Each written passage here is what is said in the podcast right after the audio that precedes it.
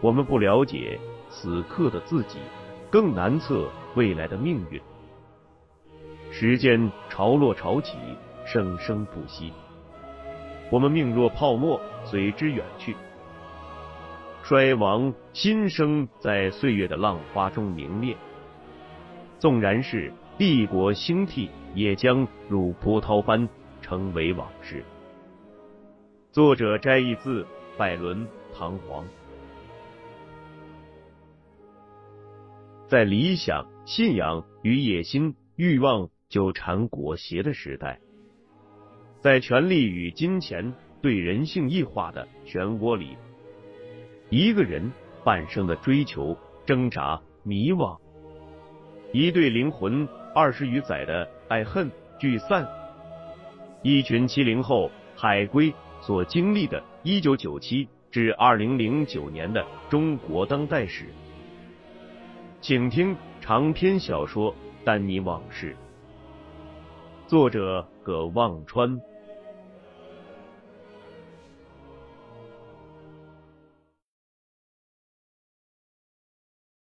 孟菊听了。并不吃惊，不知道是他早已知晓其中原委，还是觉得这些在官场本就见怪不怪。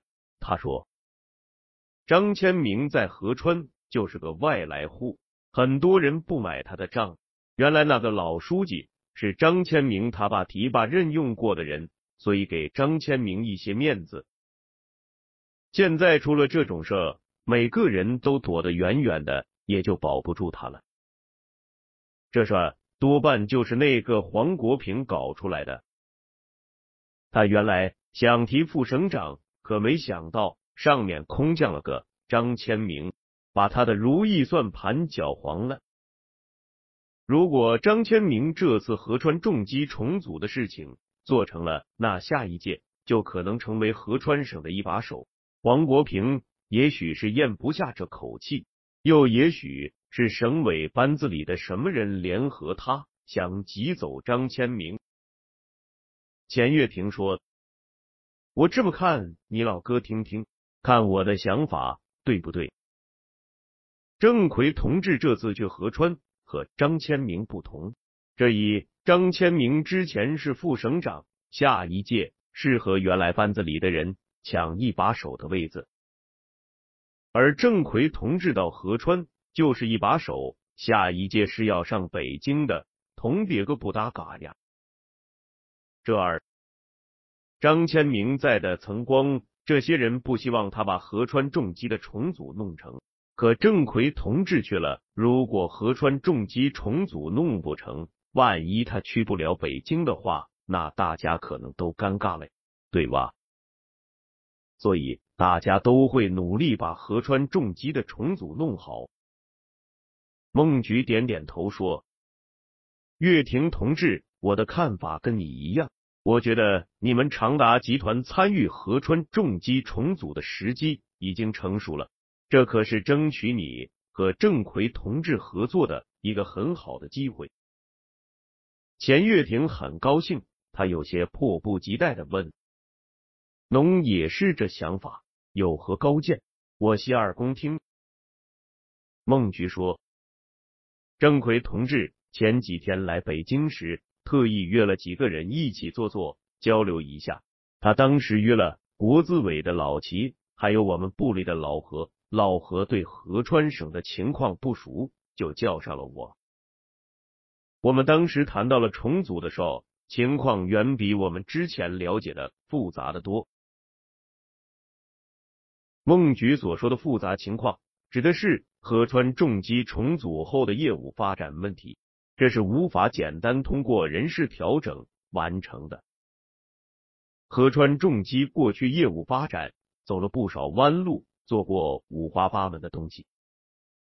从原来的主要产品重型机械到显示屏、VCD 机，甚至纺织服装、自行车，换了多少任领导，就做过多少种业务，到头来。摊子铺的很大，竞争能力全无。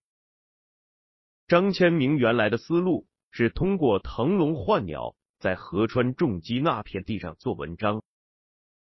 他在中州市远郊划出一块地，将河川重机的厂房、办公和综合配套设施搬过去，实际上是让他们在那里自生自灭，原来的业务逐步淘汰。这样，将河川重机原来的土地就盘活，省里卖地有了财政收入，引入房地产开发，又有了面子工程。可是这样一来，原来的一大批产品和业务人员就成了潜在的冗员。上次闹事的人中就不乏对此不满而借题发挥的人。丁正奎认为张千明的方法有些简单粗暴，就算工人不闹事，最终也是后患无穷。河川重机原来的重型机械业务在行业内有一定的地位和竞争能力。只是这些年的几任领导不愿意安心发展，都想做短平快、出政绩，再折腾成今天这个样子。可是丁正奎也知道自己在合川省最多打算干三年，想在三年内让合川重机的主营业务发生翻天覆地的变化，谈何容易？他找了这些人见面，就是希望能够群策群力，畅所欲言。找出个解决问题的思路。孟菊说到这里，停下不说了，像是要卖个关子。钱月亭心里已猜到了八九分，但他并不急于说破，亲手挑起一块薄饼，夹起一块烤鸭，抹好酱，再加上黄瓜丝、葱丝、萝卜丝，精心卷好，递给孟菊。孟菊连忙起身。双手接过，说声谢谢。钱月亭这才开腔道：“河川重机的事情，让小罗去研究下。要帮忙了，总归子嘎先要搞清爽。”他转头对丹尼说：“侬回去做做功课，这桩死替是天大的死替，搞得好吗？大家开心了；搞不好吗？一招不慎，满盘皆输啊！”关口是合川省阿拉长达集团、合川重机三方面如何运作？现在这不是政治问题了，现在的关口是业务发展问题、资本运作问题。他又回头用征询意见的神情看着孟菊，孟菊会心一笑，说道：“岳亭同志看问题一向都切中要害，哈哈。”丁正奎是那种无论站在什么地方都能被人一眼看出来是个领导，而且是个大领导的人。这并不是他有什么趾高气扬的架势，大领导不是大狼狗。他因为身材高大，和任何人讲话都略低着头。他讲话不快不慢，直视对方的鼻子，让人知道他是在很认真的交流。听别人讲话时，紧闭双唇，从不打断对方，而且无论他是否认可对方的看法，总是略微矜持而又真诚的点着头。他笑容恰到好处，绝不过分，让人猜不透他是高兴还是仅仅出于礼貌。他和人握手结实有力，让对方感受到温暖和力量，又绝不会握得人生疼。他走路不疾不徐。而且不忘跟每一个经过他身边的人微笑、挥手、点头致意。丁正奎开会讲话发言，手边一定带着稿子，那种不拿稿子就上台或者脱稿讲话的出风头的事儿是绝对不会发生在他身上的。但他带着稿子，却很少看稿子。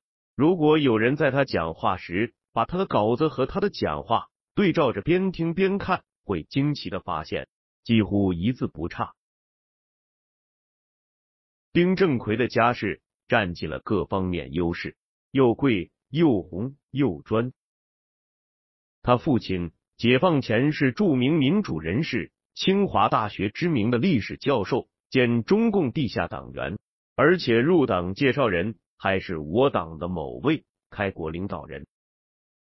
他母亲出自东南亚一个华侨富商家庭，勇敢的和剥削阶级家庭决裂，赴延安投身革命，后又被派到北京协助他父亲做地下工作。两人因革命相遇，又因革命而相爱。丁正奎上大学时认识了他现在的妻子，一位曾经在抗日战争和解放战争战场上叱咤风云的我党高级将领的千金。丁正奎后来走上仕途，在女色方面始终洁白如纸，一尘不染。传说要归功于这位到七十多岁还经常腰里。别着把手枪上下班的老岳父丁正奎的履历也是无可挑剔的。他年仅十六岁就考入了清华大学建筑系，历任系学生会主席、校团委委员、校团委书记。大学毕业后，他一路从某中央部委一般工作人员、科长、副处长，某县县委书记，某地级市市长。市委书记、某省会城市副市长、某部委司长、某大型国企党委书记、某省副省长、某中央部委部长，一直到某直辖市市委书记。他还曾在中国的中央党校和美国的哈佛大学肯尼迪学院深造过，不但政策法规、历史典故、译文趣事、诗词歌赋信手拈来。而且能说一口虽不标准流利，但语法肯定正确的英文。总之，这个世界上几十亿人里，要是有一百个横挑鼻子竖挑眼都很难挑出毛病的人，那丁正奎肯定是其中一个。要是上天有个模子专门用来制造我党的高级干部，那一定是比着丁正奎做的。如果非要找出他的一点毛病或缺憾，那就是越是这样完美的个人历史，维护起来越是困难。孟菊曾跟钱月亭说，一个县委书记年轻时有些不检点，当了市委书记养个把情妇，别人会说这个人大是大非方面还是好的。一个街道办主任年轻时收过一条烟。两瓶酒，当了区委书记，多吃民企老板几次宴请，别人会说这个人工作能力强，就是好喝两口。可像丁正奎这样的，哪怕是在公开场合无意间打了个喷嚏，都会有人用放大镜照照，看他喷出多少个细菌。孟菊经常劝导钱月亭说，在官场上。和光同尘是一门大学问，要是个人修为上有郑奎同志那样的定力也就罢了，否则最好不要把自己搞得那么累，那样别人也会很累。一个星期前，钱月亭特意写了一封信，托孟菊转呈丁正奎。这封信加上抬头和落款，只有两页，内容很简单。是说，合川重机的重组是合川省经济发展的关键大事，而长达集团诚心诚意要助丁正奎一臂之力，确保成功。钱月亭自己的文字功底一般，平时讲话稿子都是秘书写，可这事又不便交给秘书，他就让丹尼先写一稿出来，丹尼写好了。特意找一向喜欢掉书袋的秦国栋，把文字润色了几遍，再拿给钱月亭看。钱月亭看到其中“冬雨已逝，桑榆非晚”一句，皱眉问丹尼意思和出处。听完，边笑边摇头，找孟菊来看。孟菊看完，撇撇嘴，自己上手改了一遍，然后由年轻时学的一手中游体钢笔字的。钱月亭亲自仔仔细细、工工整整誊抄出来，这才呈给丁正奎。孟菊将丁正奎和钱月亭的见面安排在天安门一侧北京饭店的一个小会客室里。他丁正奎与任何人的交往都要见得了阳光，经得起时间和流言的检验，所以绝不会。到福禄寺那种地方，有密谋于暗室瓜田李下之嫌的行为，和他丁正奎绝不能沾边。说是小会客室，也有四十多平米，靠窗的位置对着门，摆着两个布沙发，两侧各摆了几个同样的布沙发，地上铺着羊毛地毯，白墙上挂着一幅岭南画派关山月的红彩泼墨山水，朴素的茶几上摆着清茶一杯，仅此而已。孟菊和钱月亭，丹尼先到了，因为丁正奎事先告诉孟菊。不要在饭店门口迎候，所以他们三人就在会客室里坐等。丁正奎来只带了自己的秘书，因为比约定的时间晚了五分钟。他一进门，非常坦然的向大家道歉，说低估了北京的交通状况。回身对秘书说：“下次一定记得提醒他早一些出门。”钱月亭一见丁正奎进门。就小步快走迎上去，丁正奎很儒雅的主动和钱月亭握手，简单寒暄了两句，对孟菊和丹尼只是轻轻点头致意。丁正奎跟钱月亭讲话，一如既往的略低着头，神情专注，目光如炬。他的年龄比钱月亭大了整整十二岁，个头又比钱月亭高出半头。气势上像一位老师在听一个学生回答提问。两人见过几次面，都是在开会的场合，彼此点头致意而已。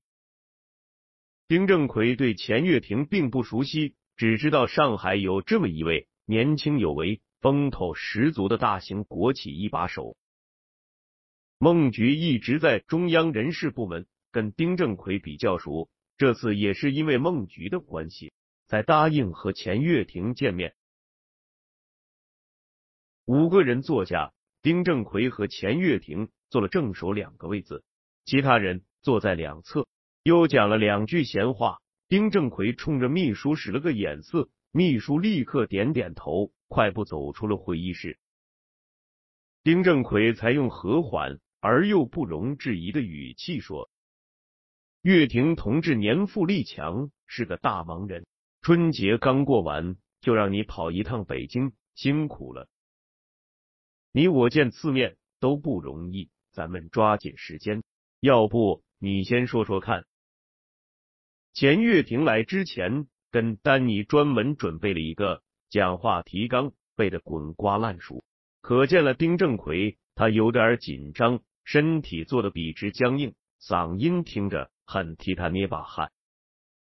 总算是。没出纰漏，把要讲的东西背完了。丹尼看到钱月亭伏在沙发扶手上的手在微微颤抖。丁正奎听得很认真，至少面上是这样。他始终盯着钱月亭，偶尔瞟一眼丹尼。听完了，他点点头，略一沉吟，让孟菊把在会议室外等候的秘书叫了进来。丁正奎伸手。向秘书要东西，秘书立刻把一份文件从皮包里取出来，小心仔细的递给丁正奎。丁正奎接过来，钱月亭在一旁忍不住多看了几眼，好像是自己写给丁正奎的那封信。丁正奎从口袋里取出一副眼镜戴上，又略看了一眼那封信，然后放下眼镜，说道。月亭，现在的领导干部里能写出这一手好字的人越来越少了。我能想到的，也就是现在还在发改委能源局的老张，还有去了人大化工委的老林，还看得过去。你这是第三个。我年轻时被家里老爷子逼着，每天要写两篇小楷，学过中王，也学过近代的沈尹默。可用钢笔写出来，始终灵气少，匠气重。我看你这手钢笔字，倒比我更有中王的神韵，哈哈。钱月亭和丹尼都等着丁正奎对钱月亭刚才提到的长达集团参与重组合川重机的方案表态，被他这么一说一笑，弄得摸不着头脑。钱月亭更是被表扬的脸红脖子粗，干笑着，嘴里只蹦出来两句：“见笑，见笑。”孟菊在旁连忙插话道：“月亭同志的字能得到丁书记的夸奖，那就是最高的评价了。谁不知道当代人里书法水平能得丁书记一句两句夸奖的是凤毛麟角。丁书记家学渊源，又学贯中西，在书法方面的造诣也是一绝。”说完，向钱月亭飘过去一个。不易察觉的眼色，丹尼看到钱月婷的身体立刻放松下来，原来的紧张神色一扫而光，锁着的眉毛都兴奋的开始发散了。丁正奎对孟菊说：“老孟，你到了这岁数，讲话就可以不要实事求是了。我这些年工作太忙，写字的事早荒废了。借用王右军的话。”人之相与，俯仰一世，不知老之将至，修短随化，终其于尽，令人岂不痛哉？哈哈！所以没办法，哪来的事事如意，面面俱到？万事只争朝夕，勉力为之就好。他眼睛像电光一样扫向钱月亭，钱月亭身体不自主的一哆嗦。丁正奎受了那个眼神，恢复了他儒雅温和的神态，抬手看了看表，对钱月亭说：“月亭啊，今天只好先聊到这儿，我一会儿还要开个会，这次时间仓促，希望你不要见怪，改日再当面请教。”钱月亭连忙说：“哪里哪里，丁书记，是我们占用了您的宝贵时间。”改日还请丁书记莅临上海，现场指导我们长达集团的工作，那才是我钱月亭莫大的荣幸呢。丁正奎已站了起来，他跟钱月亭握手道别，甚至让丹尼意外的跟他也握了握手。随后，丁正奎转过身，把那封信郑重的还给孟菊，又跟孟菊握了握手，说了声留步，就往外走。钱月亭下意识的要跟上去送丁正奎，却被孟菊拉住。三人就这样目送着丁正奎离开。丹尼看了看表，从进门到离开正好三十分钟。三人又不约而同的看向孟菊手里的那封信，只见上面一段文字下被人用红铅笔粗粗重重的画了线，标记出来。那段文字是。遵照中央中部崛起战略的部署，结合合川省和长达集团发展规划，长达集团将积极利用自身上市公司资源和在重型机械行业的跨国合作能力，支持合川重机发挥自身竞争优势，通过资产重组和资本市场运作，最终实现合川省经济改革成果的最大化。合川重机。市场竞争力提升的最大化和长达集团国有资产保值增值的最大化。钱月亭和孟菊先是相视，会心一笑，继而都忍不住哈哈笑出声来。回家的路上，丹尼问钱月亭：“大哥，我今天有一阵好紧张。”他开始夸你字写的好，我想这下完了。对方案没兴趣，只好夸你的字来收场。没想到是虚惊一场。钱月亭满腹心事的样子说道：“侬真以为一瞧得上我的字啊？”丁正奎这人一辈子行事谨慎小心，从不轻易对别个评头论足。我当时紧张的嘞，幸好老孟提醒了，才反应过来。俗话讲，字如其人，赞我的字就是赞我这人，灵气少，降气重，反过来就是赞我的想法独到，独具一格，晓得吧？自从搬到北京以后，丹尼就在国贸大厦秦国栋公司办公室的楼上，租下了一个一百平米左右的地方，作为长兴资本的北京办公室。他招兵买马，找了七八个人，这样就支起来一个不大的摊子。有时候，钱月玲和徐庆怡会约好，带着各自的孩子到国贸楼下一起做头发、做美容、逛商场。如果他们活动结束，赶上饭点，就分别叫各自的老公下来，两家一起吃饭。秦国栋平时就算在北京。也是要么在金融街开会，要么在某个客户那里开会，或者下了班要去哪个饭局，所以大部分时间，丹尼理所当然的成了两位高端家庭主妇和三个半大孩子的饭票。好久不见的刘石林，这天不知从什么地方像个鬼魂一样冒出来，站在丹尼办公室的门口，说他。像鬼魂，是因为丹尼认了半天，才把面前这个披着一身高档西装的骨头架子和以前那个富态的刘世林对上号。刘世林咧嘴笑了，颇有自豪感的说：“怎么样，认不出来了吧？”丹尼敷衍的笑了一下，问了个好，然后就问：“你有什么事儿？”刘石林很失望。好像丹尼根本没夸他瘦了，完全不合乎常理。他不甘心的说道：“没事就不能来看看老同学了？哎，对了，你是什么时候来北京的呀？”丹尼说：“来了一年了。”他反问刘石林：“这么热的天，你不在公司里好好待着吹空调，咋有空跑我这来了？”刘世林说。我这个人从来都是朋友如手足。对了，我可不像秦国栋，看人下菜碟，见好处就上，见困难就躲。丹尼，咱俩兄弟从商学院到贝尔斯顿，到后来那个什么，一直可是患难与共。我对你怎么样？你说？丹尼被他这套言不由衷的表白说的，忍不住笑出来。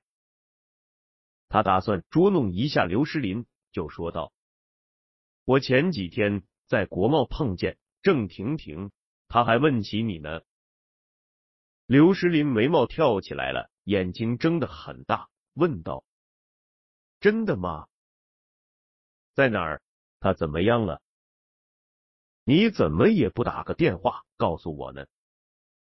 丹尼说：“就在楼底下。”他刚从第一的那家美容店出来，打了个招呼。呀，我都快认不出来他了。他故意卖了关子。刘诗林果然急不可待的问道：“怎么认不出来？他是不是还像以前那样？”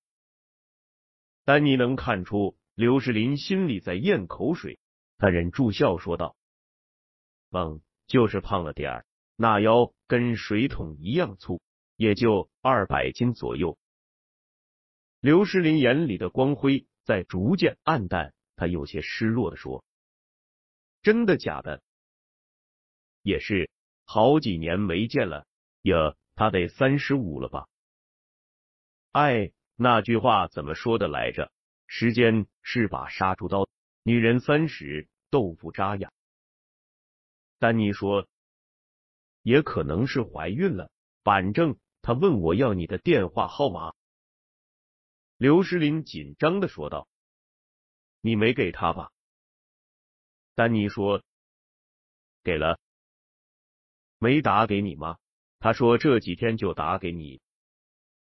刘诗林说：“打给我干嘛？我跟他又没什么关系，他要打电话也得打给陈阳啊。”丹尼说：“陈阳。”陈阳才不搭理他呢，人家陈阳已经娶了媳妇，孩子都怀上了，哪有空搭理他呀？刘石林问道。